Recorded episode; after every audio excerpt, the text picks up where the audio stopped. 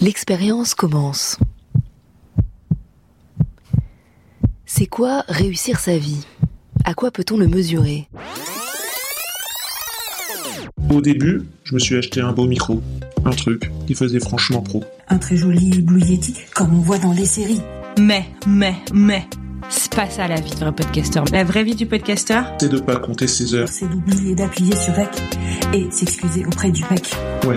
C'est ça, la vraie vie du podcasteur, c'est, c'est de ne pas compter ses heures. D'oublier d'appuyer sur Rec et d'avoir à s'excuser auprès du mec.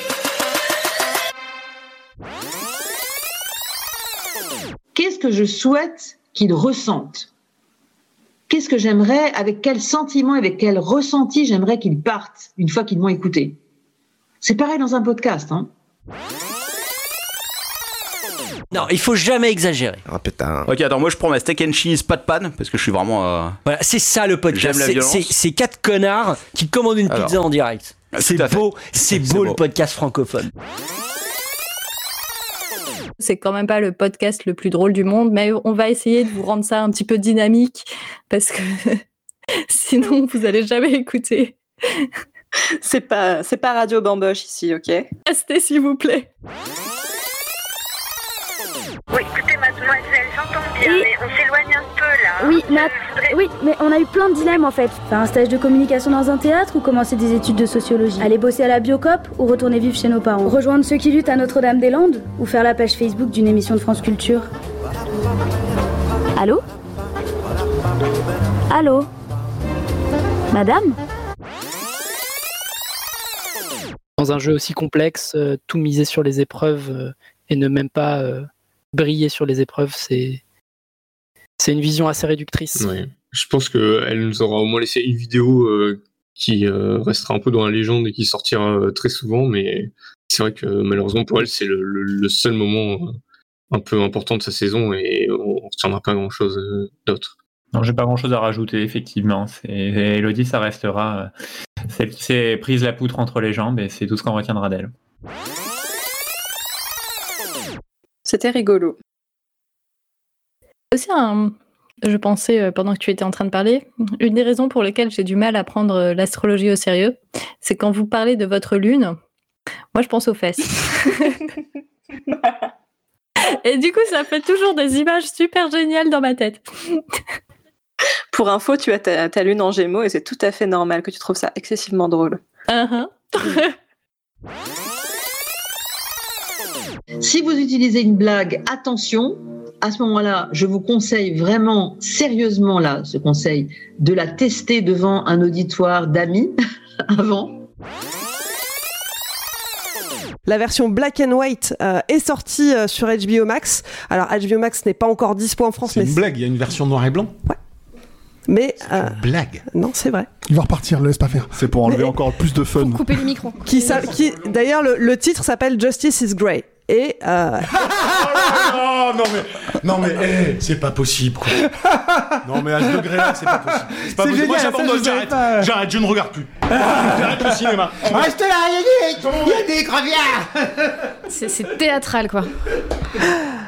Allez, en tout cas le film est dispo en V O D. Et vous, vous en pensez quoi ?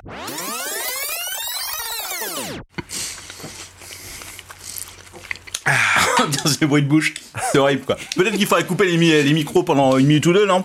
Non, non, ils euh... sont contents, ils sont contents. Oui. Ah. Euh... Oh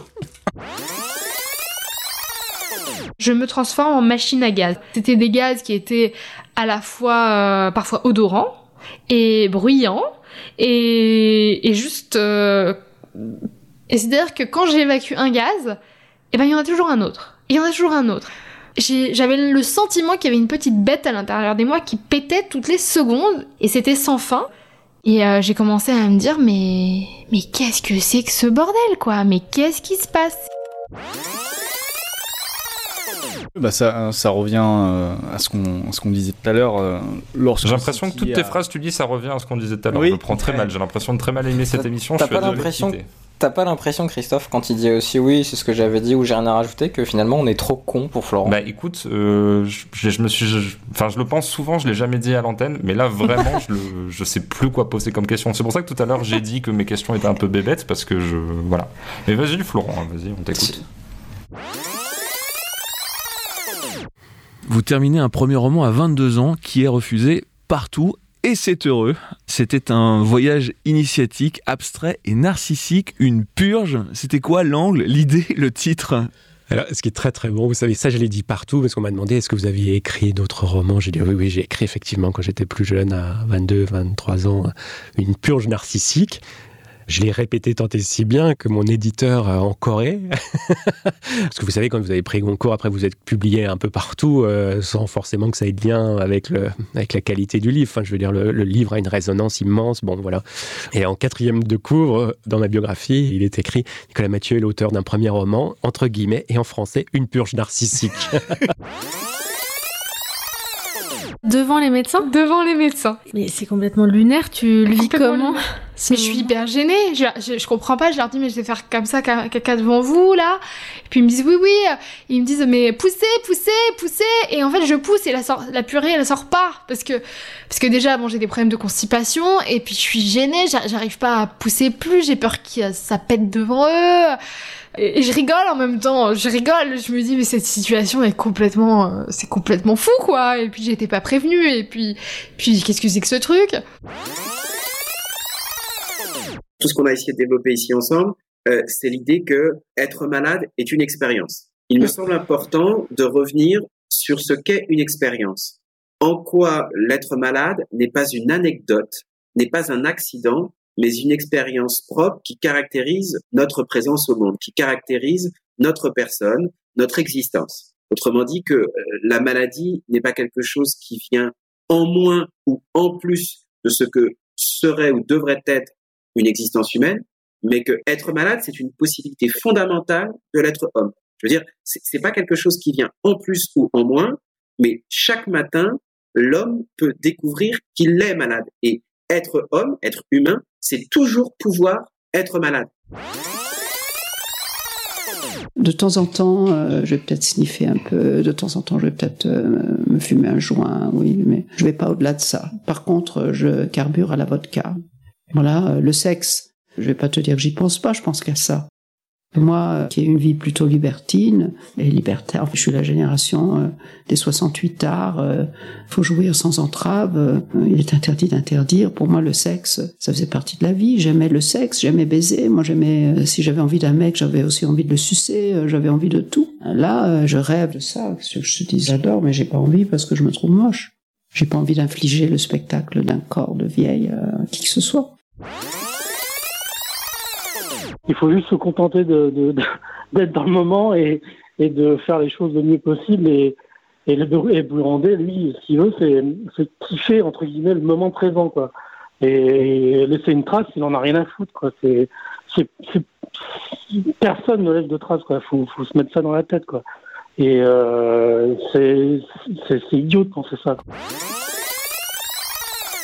La bureaucratie française n'est pas là pour vous faire traverser la mort. Elle se contente de gérer du flux humain décédé. La bureaucratie française n'a pas le droit de laisser de l'argent dans la poche des morts parce que c'est contraire au règlement. Elle rend l'argent.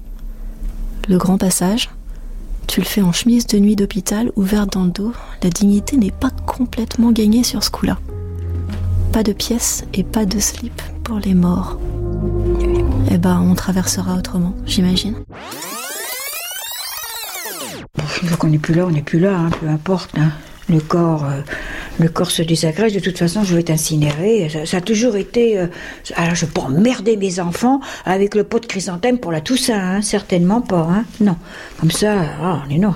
Oh, on va pas... Oh là là.